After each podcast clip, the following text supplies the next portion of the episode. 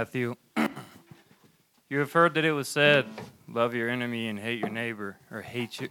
Love your neighbor and hate your enemy. But I tell you, love your enemies and pray for those who persecute you, that you may be children of your Father in heaven. He causes his sun to rise on the evil and the good, and sends rain on the righteous and the unrighteous. If you love those who love you, what reward will you get? Are not even the tax collectors doing that? and if you greet only your own people, what are you doing more than others? Do not even pagans do that. Be perfect, therefore, as your heavenly Father is perfect. The Lord. Thanks be to God.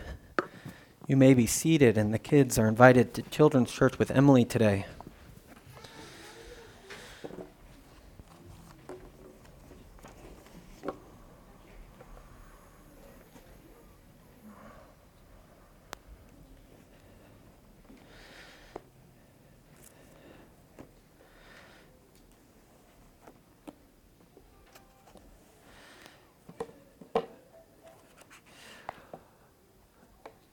So be perfect as your heavenly Father is perfect. Or as is written, be holy as your God is holy. This Sunday, we jump from the Gospel of John into a bit of a different sermon series that's more what they would call topical. And so when we went through John, we just walked through the Bible. Um, and here, we sort of um, pick in the Easter season, the season after we celebrate Easter, which goes on all the way to Pentecost, the gift of the Spirit. And then in the summer, when we jump into uh, the wisdom literature, this summer we're in the book of Job, um, we try to spend some time on a series that would equip the church. That would equip the church for its life, equip the church to live in this world. And so, past ones we've done, the first one we did was um, called Defiance 101. This was forever ago. Most of you weren't here. But it was about what does it mean as we shifted from, from being the church that we were into this new name, Defiance. It actually had two Sundays on each part. One is that it, it names where we live and love. Two was that it names our living history. And three, that we worship a God who defies death. Uh, that one fit the Easter season very well. Um, after that, we did one on the upside down kingdom out of the book of Acts, or more in the King James Version, there's a portion when the disciples are in Ephesus or the believers are there, and it says, These people are turning the world upside down. So we asked in that one, what does it mean to be these people who are turning the world upside down? Um, after that, we did one on the seven practices, which came from a book by David Fitch. I think we finally have none of them left, although if you want one, there might be one in my office. Um, but sort of these seven practices that the church inhabits in the world. Shortly, or the next year, and this, these are all in the same season, Easter season, we did one on the creed. Walking through what does it mean to confess the creed. Um, one of the themes that I love about that comes from the Rich Mullins song. When he talks about the creed, he says, it, it, I did not make it, it is making me. Um, what does it mean to be a part of a people, a church, those who worship God, who we find ourselves with all these things we did not make, but are making us as we move into the world. Um, the one after that was COVID, and there was no one here. So I did it on Dietrich Bonhoeffer's Life Together alone. Um, there was no life together. Um, uh, life together had gone away, um, yet I had decided uh, long before that time that that would be sort of the Easter equipping that year, and uh, I don't know if anybody listened. Um, I was edified. It was my best one. I'll just say that. So now nobody can judge that because I'm sure we were all in our own worlds. Um, uh, then the year after that, we did sort of this 135 thing, which is sort of these distinctives we hold as a church. That Defiance Church, every week on the back of the bulletin, the first one is that Defiance Church is a witness to the reign of God, reconciling all things. That we aren't that thing, but that we are a witness to it. And so, as a church, we aren't the people who expect to be the kingdom of God. We expect to be people who are captured by the vision of it, and then we witness to it. We're drawn into this witnessing, and, and in that, um, we as a community are a community that um, points in the world. Maybe that's a good way to point it. We point to what God has done. We are not trying to aim and make the world that way. We don't try to bring the fullness of what God is going to do into the present, but we try in our small ways to point to that. The three, the next, faith, open, love, which is going to come up the next three Sundays, sort of as we walk through this series, is, is these are the theological virtues that we sort of find ourselves drawn into. That, that, and I talk about them in a, um, and as we go through the series, I'll talk about them in a therapeutic way too, is that faith is how we understand out of our past. How we understand that God has done something in our past. He has rescued Israel, He has raised Jesus from the dead, that we have moved and responded in faith to that. So much so in our own lives. It's important to remember the own goodness, the goodness that we felt, the goodness that has been near to us, and to live out of faith in that. Hope um, we sort of then place in this future virtue. It's looking to that which is beyond, in some sense.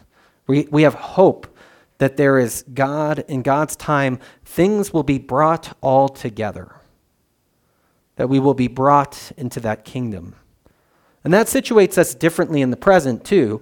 And the last one is love, um, which is one that we talk about how it governs our lives in the present. What does it mean to love in this space, to be in this space? So, as we know the goodness of God in past actions, we have hope for the reconciliation in future actions in the present. We are drawn and pressed into the pattern of Christ who called us to love God with all our heart, soul, and mind, and to love our neighbor as ourselves.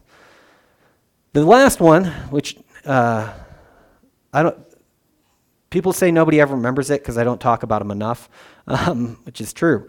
Um, but uh, the last five then are sort of distinctives here.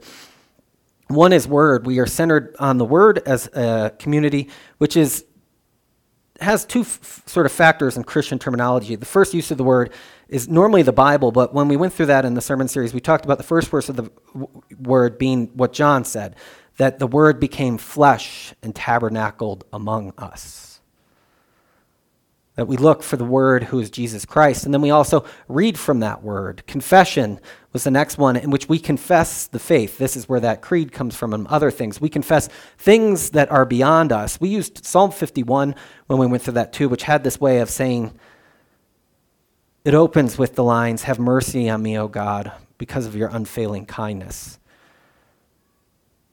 Our confession is already in the knowledge of the God of unfailing kindness.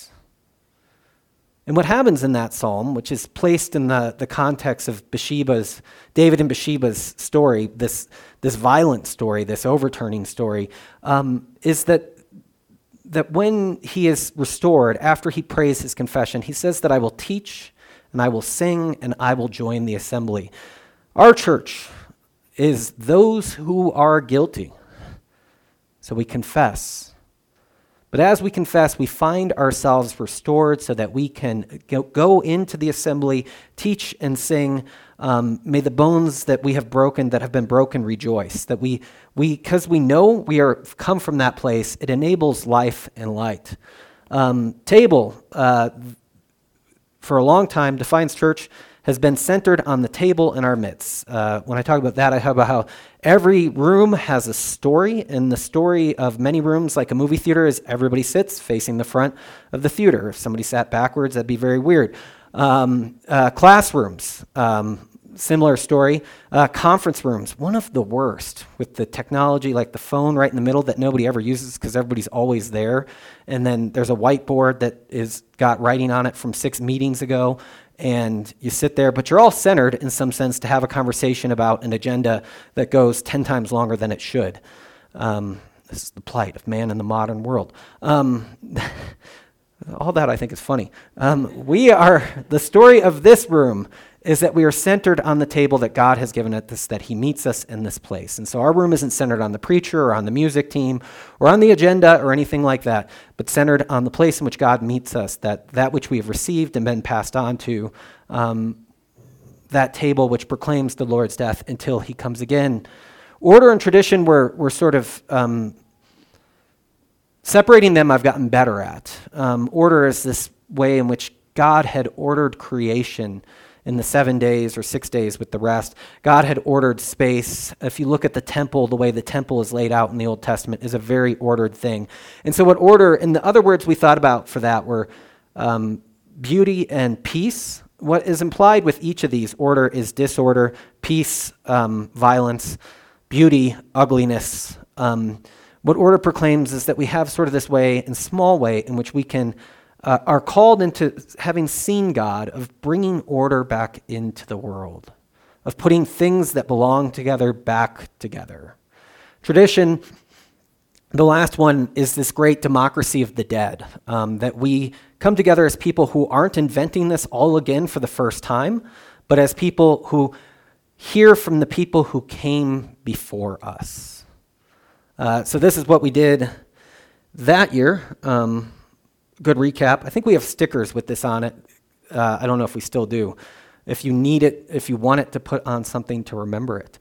Um, but the uh, last one, last year we did um, the world, the flesh, and the devil, the three enemies of the Christian soul. What, are the, what were the challenges of the world? What were the challenges of the flesh? What were the challenges of the devil? And how is it that we are drawn into overcoming those through being with Jesus Christ? Um, and those were looking at sort of what many of us would have said in our baptismal vows um, that we promise to resist the world, the flesh, and the devil. Um, I believe that in the English version of, of the Book of Common Prayer, it says, I will. In the American, I love it because it says, I will with God's help. Um, I feel much better with the I will with God's help. If I was just saying I will, I'd be like, till noon. Um, uh, for as long as I can. Um, so that's that's sort of what we've done in this season. This this year, I wanted to do something a little bit different, um, and talk about what does it mean to be human, what does it mean to be a creature, what does it mean to live in this world in that way. Now, this is a theme that comes up, I think, often in my preaching because it's um, near and dear to me. I think it's the struggle of our time in a lot of ways.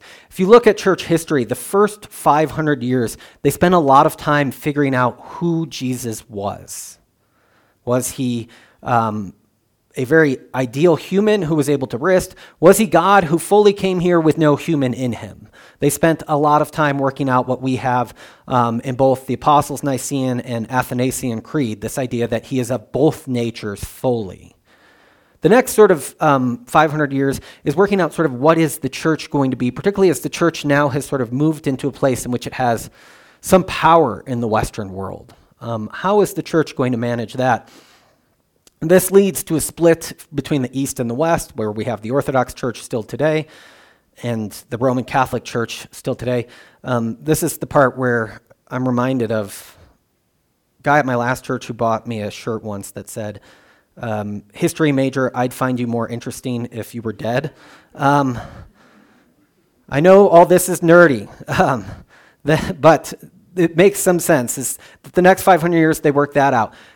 The following 500 years, around the time of the Reformation, what they're starting to figure out is what does it mean to be justified by faith? What is the essence of the gospel? And so this leads to the Reformation, which has its goodness in many ways. It has its challenges too. Um, we have many, many, many different churches, um, only slightly outnumbered by Bible translations. That's not true. Um, my point being is that it spirals things. And so the church has worked through these different questions, but it seems like today's age, and I didn't come up with this, but it seems like a lot of the resources that I'm listening from hearing is that there's confusion about what does it mean to be human. And the reason why that seems to be coming up is that so many things we knew that made us human before are beginning to be questioned or thrown off. And it's you could pick any number one one thing, and we've got an example of a problem. Um, but if you overload all of them from this idea of um, globalization to the way that work changed, to the way that electricity has changed how we live with our days, to I was talking to Eddie and Tony before church about how creation is so brutal when you actually look at it, but most of us live air conditioned lives, and so we're never in touch with it. Another way in which we have forced death to the margins of society. Most people my age, the only people they have known who have passed away are their grandparents, which would be entirely unique in the history of the world. You've been in a village in a town with many funerals and many deaths. Um, historically, you would know many people near to you who died younger than they should have.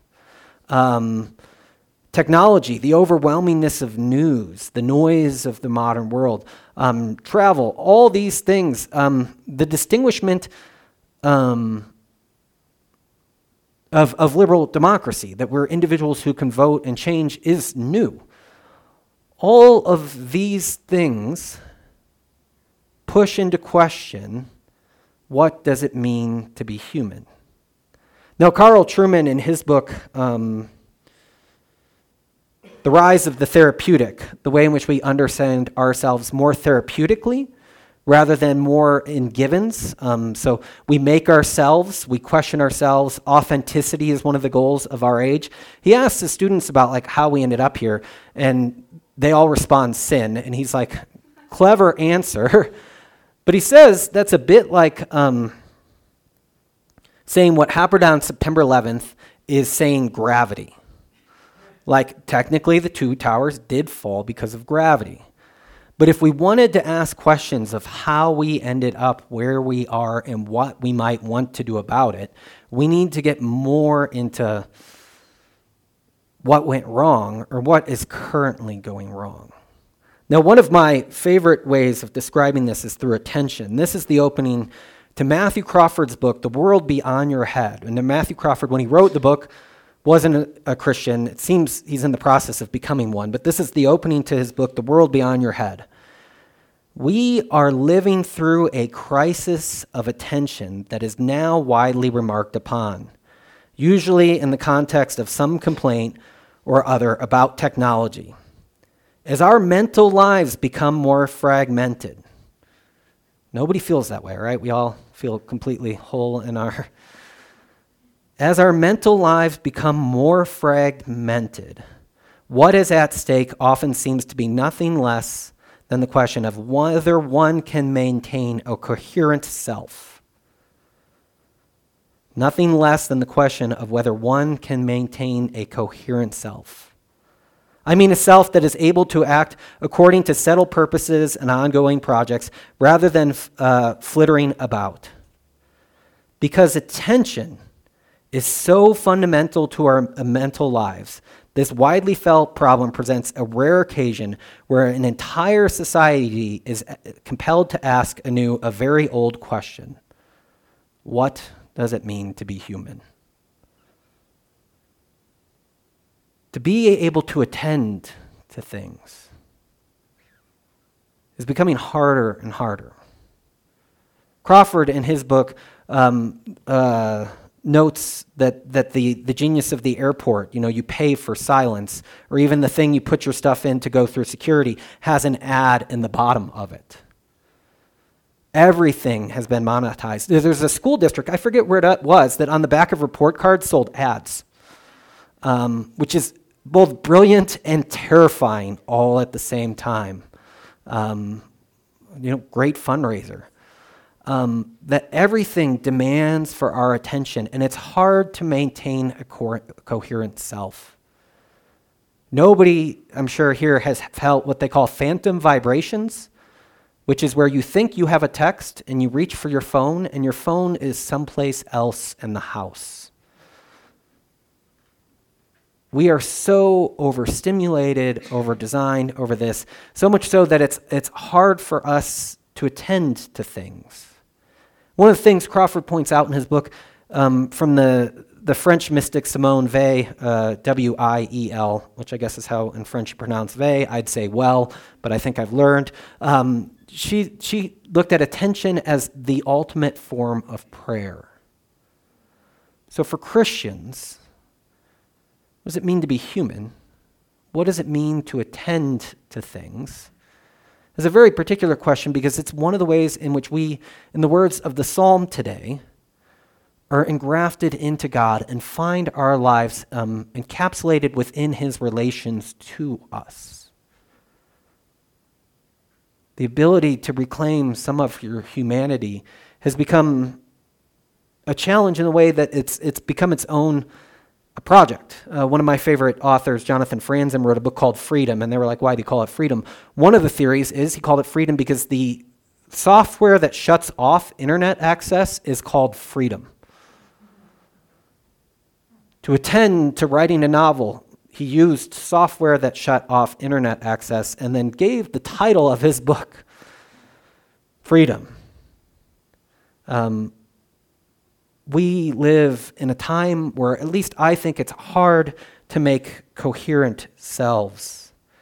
And that raises a challenge. This is from Justice Kennedy in a famous Supreme Court case. At the heart of liberty is the right to define one own's concept of existence, of meaning, of the universe, and of the mystery of human life. He might be right about liberty, but this is, I've said this before. You want a job, kids, a dog, a hobby, a house, a healthy life, um, some good food, and to be able to sleep at night. And in the free time you have, define your own concept of existence, meaning, the universe, and the mystery of human life.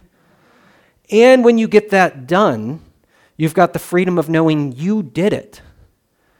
Now, when I look at my own self, I think at what answers I might come up with as limited, to say the least. Um, so we live in this age where this is sort of the goal is to be able to come up with our own concepts of existence, of meaning, of the universe, and the mystery of human life. One of the things that I think stands out in this age the most is what I would call the cult of authenticity. That we are questioning always are we being authentic to ourselves?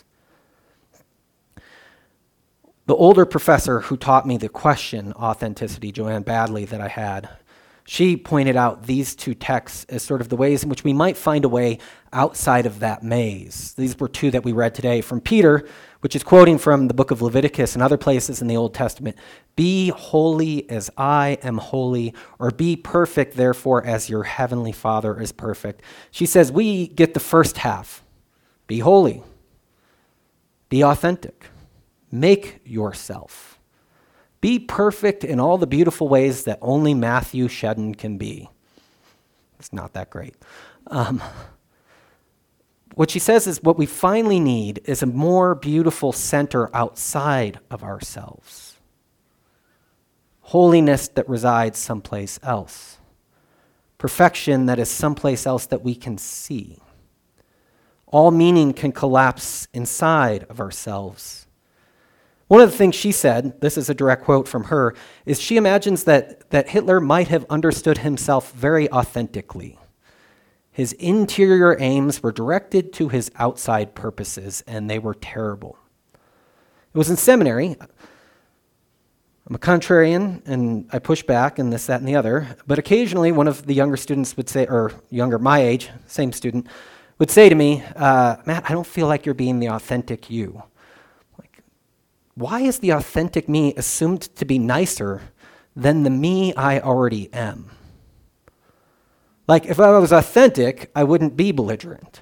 Whereas I think my authenticity is my belligerence. And this raises the question of who gets to decide what's authentic for other people.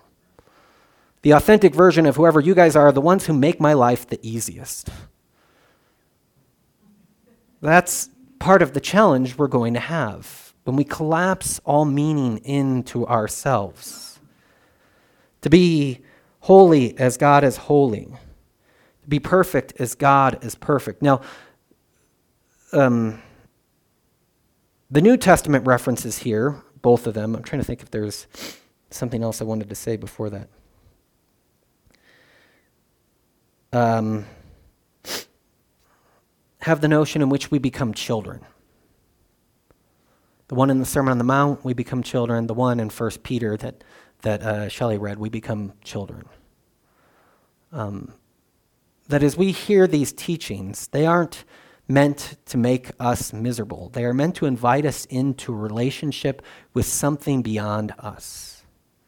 And the something beyond us goes by the, the Trinitarian language of Father, which is meant to be a relational term for us. It's not just some abstract personality, but one in which we can call Father because the way Christ has revealed himself to us in relationship to that one called Father. And so we're invited into becoming children in this way, inviting and becoming part of it in this way. Um, and I think that's freeing. In the context of the Sermon on the Mount, this teaching comes not just at what Jared read about love of enemies, but this whole taking the Ten Commandments uh, or the, the Old Testament law and saying what's the, the depth of them. This is where you shall not look at a woman lustfully comes from. Um, because that's to commit adultery with your heart. To, to hold anger out for someone is to murder them. This is where that becomes part of it. And so, this command to be perfect there is to live within a frame, a world in which knowing the Heavenly Father sets so many of our base human emotions into a different plane. And that plane then is to trust the goodness of the Heavenly Father. And that's a radical thing. The new Sermon on the Mount is just bland moral advice. It becomes very hard to perform. But if it's saying, by doing it, we begin to set ourselves in relationship with the Father, who is sort of, in this sense, the highest good, it becomes possible in a different way um, to become children of that one. Um, I'm trying to think if there's.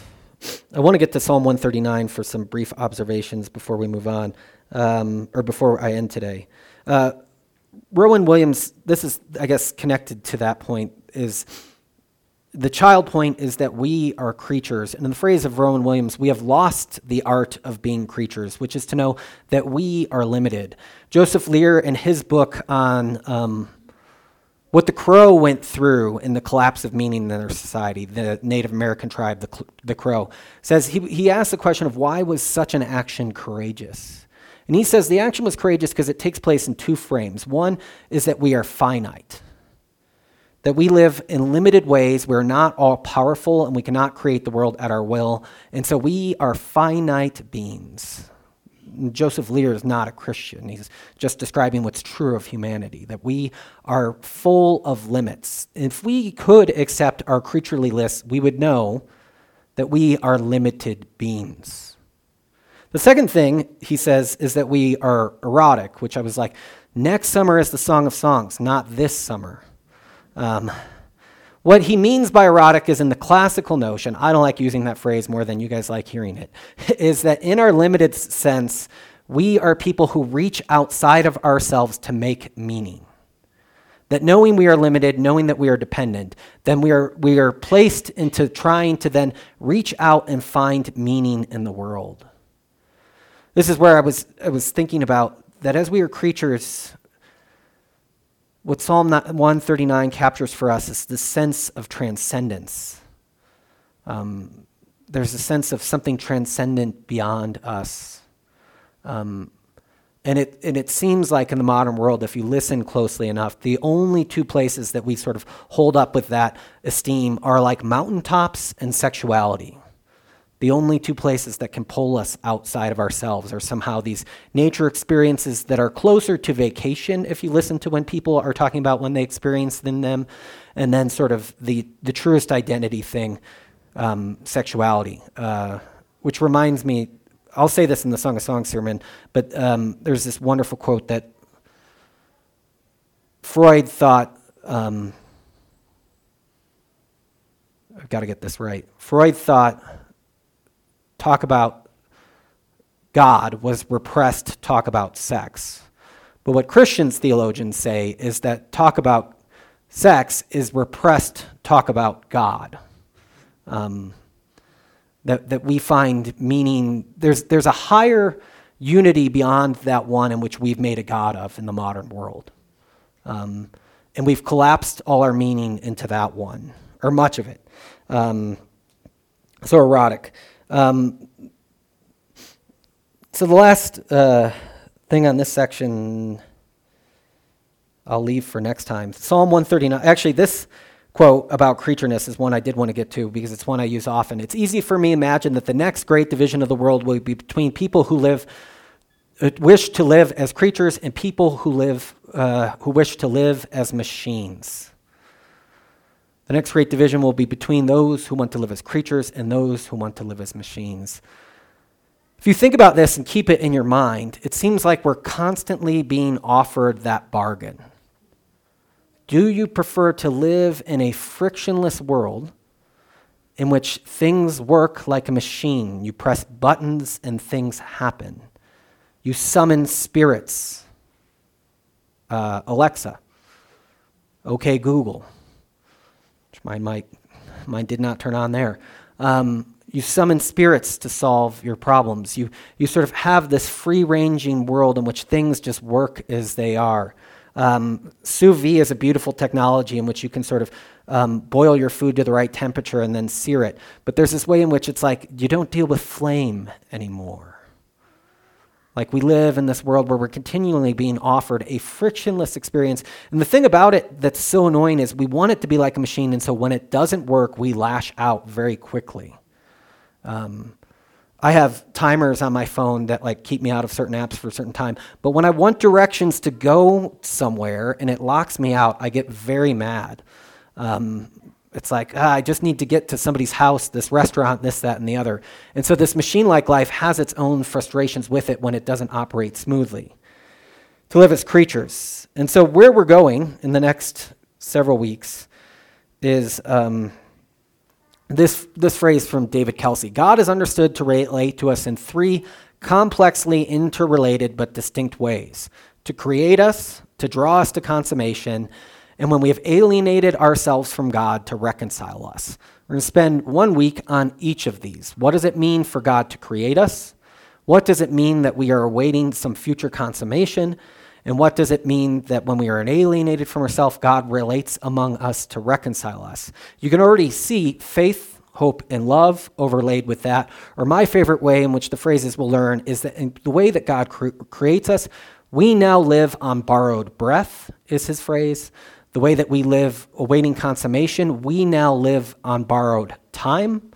And the way in which we are reconciled in the present, we live by another's death. Um, those are the three places we're going. Um, and so, Psalm 139, I just want to talk about very briefly.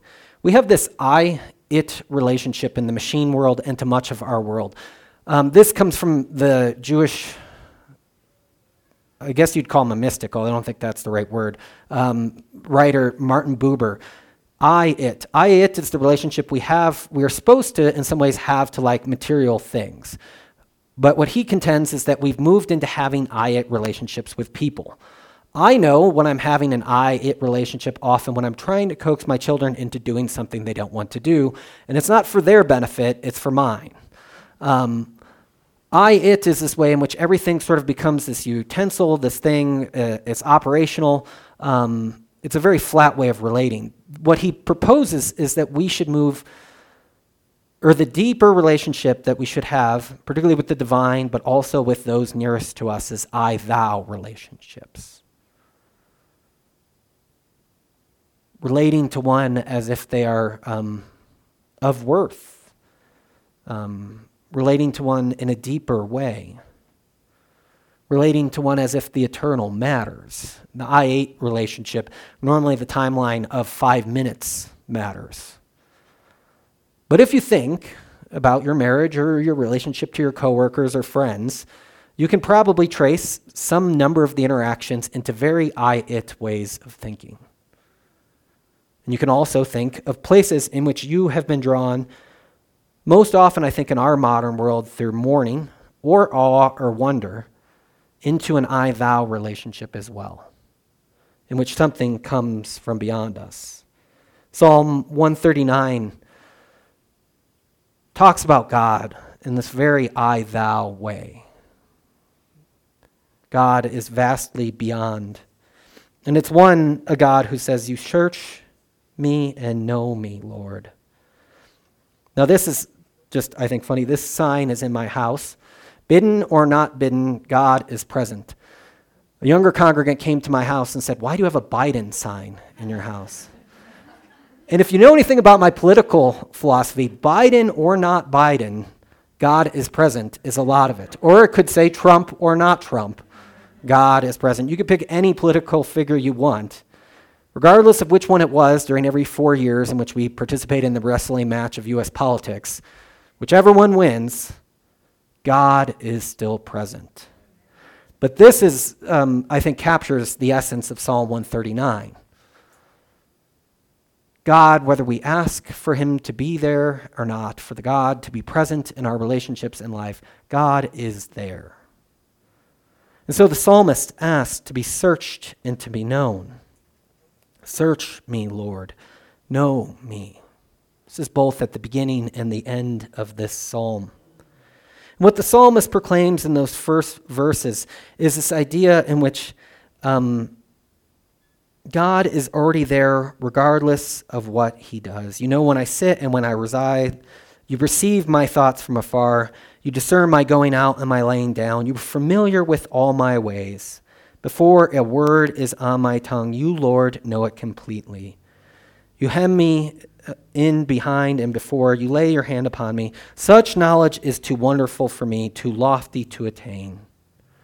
God is present. The psalmist's life is, is um, within God. God knows it my sitting down, my getting up. It's within this frame. The second thing he goes to is where can I flee from you? If I go up to the highest heights, you are there. If I go to the lowest lows, you are there. If I say, surely the darkness will hide me.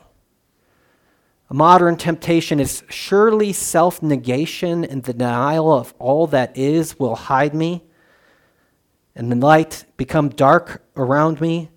Even the darkness that I surround myself with will not be dark to you. The night will shine like the day, for darkness is as light to you. The psalmist finds himself um, drawn into the God who is always present to him, one in which he cannot flee. In the next section, uh, 13 through 18, he talks about what then it means to be created that this God has created him in such a way. He has knit him together, he is fearfully and wonderfully made. Spent a long time this week thinking about what does it mean that we are fearfully and wonderfully made? Because there's a bit in the fearfully part of it, and I did do a word search on it, is it's the word of being afraid. We are fearfully made. Are wonderfully made as well, and we hold these things together. That He is created from this one. He praises Him because these works are wonderful. Your eyes saw my unformed body. All the days for me were written in your book before one of them came to be. How precious to me are your thoughts, God. How vast is the sum. Were to count them, they would outnumber the grains of sand. When I awake, I am still with you.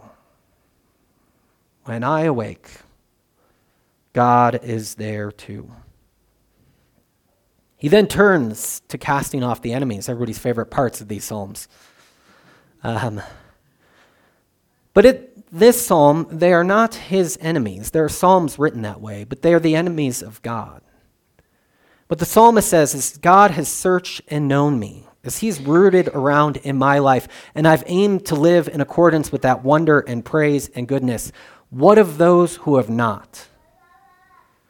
God, they are your enemies, and those whom they want to negate or turn aside from all the gifts and the ways in which you have made us part of your creation. You've surrounded us, uh, enveloped us, made it so there is no place we can flee. They are your enemies, so they are my enemies as well. It speaks truthfully at this moment. One of the things I like about the Bible most often is when it speaks truthfully to our challenges, which is this all looks good, and yet there are people around me who deny its goodness, want its destruction, and want to bring about the distortion of all that is. The New Testament has a way of teaching us of how to relate to our enemies, but it doesn't say we won't have them. Um, we'll still have them. We'll relate to them differently than he does here. But then he ends um, again, search me, God, and know my heart. Test and know my anxious thoughts. Search me, God, and know my heart. Test and know my anxious thoughts. It's a good prayer to pray after you pray against your enemies, because you might also find where you despise creation. Search me and know my heart. Test me and know my anxious thoughts.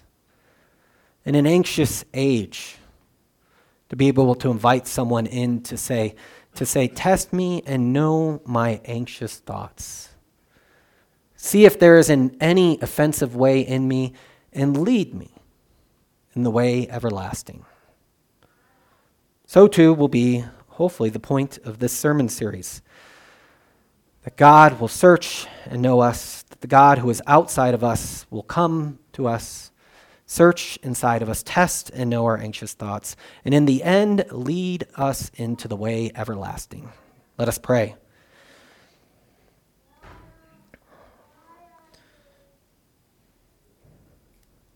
God, you have made us your creatures. And more than that, you've made us your children. May we, as we see the multiple ways in which we are tasked with making ourselves in the modern world, find ourselves drawn into you making us. That we begin to see how, in creating us, you've called us to flourish on borrowed breath and to respond with hope or faith that in giving us borrowed time in which we await the full consummation of your creation with you, the return of your Son, and the gift of the Spirit who abides with us and gives us eyes to see that in the meantime. May we be drawn into practices of joyous hopefulness.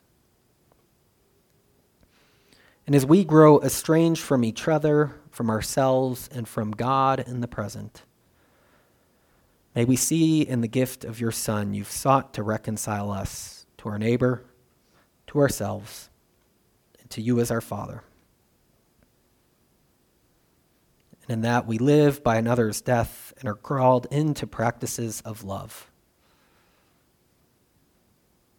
Be with us now as part of your creation that is always nearer to us, and when we awake, we are still with you name of the Father, and the Son, and the Holy Spirit. Amen.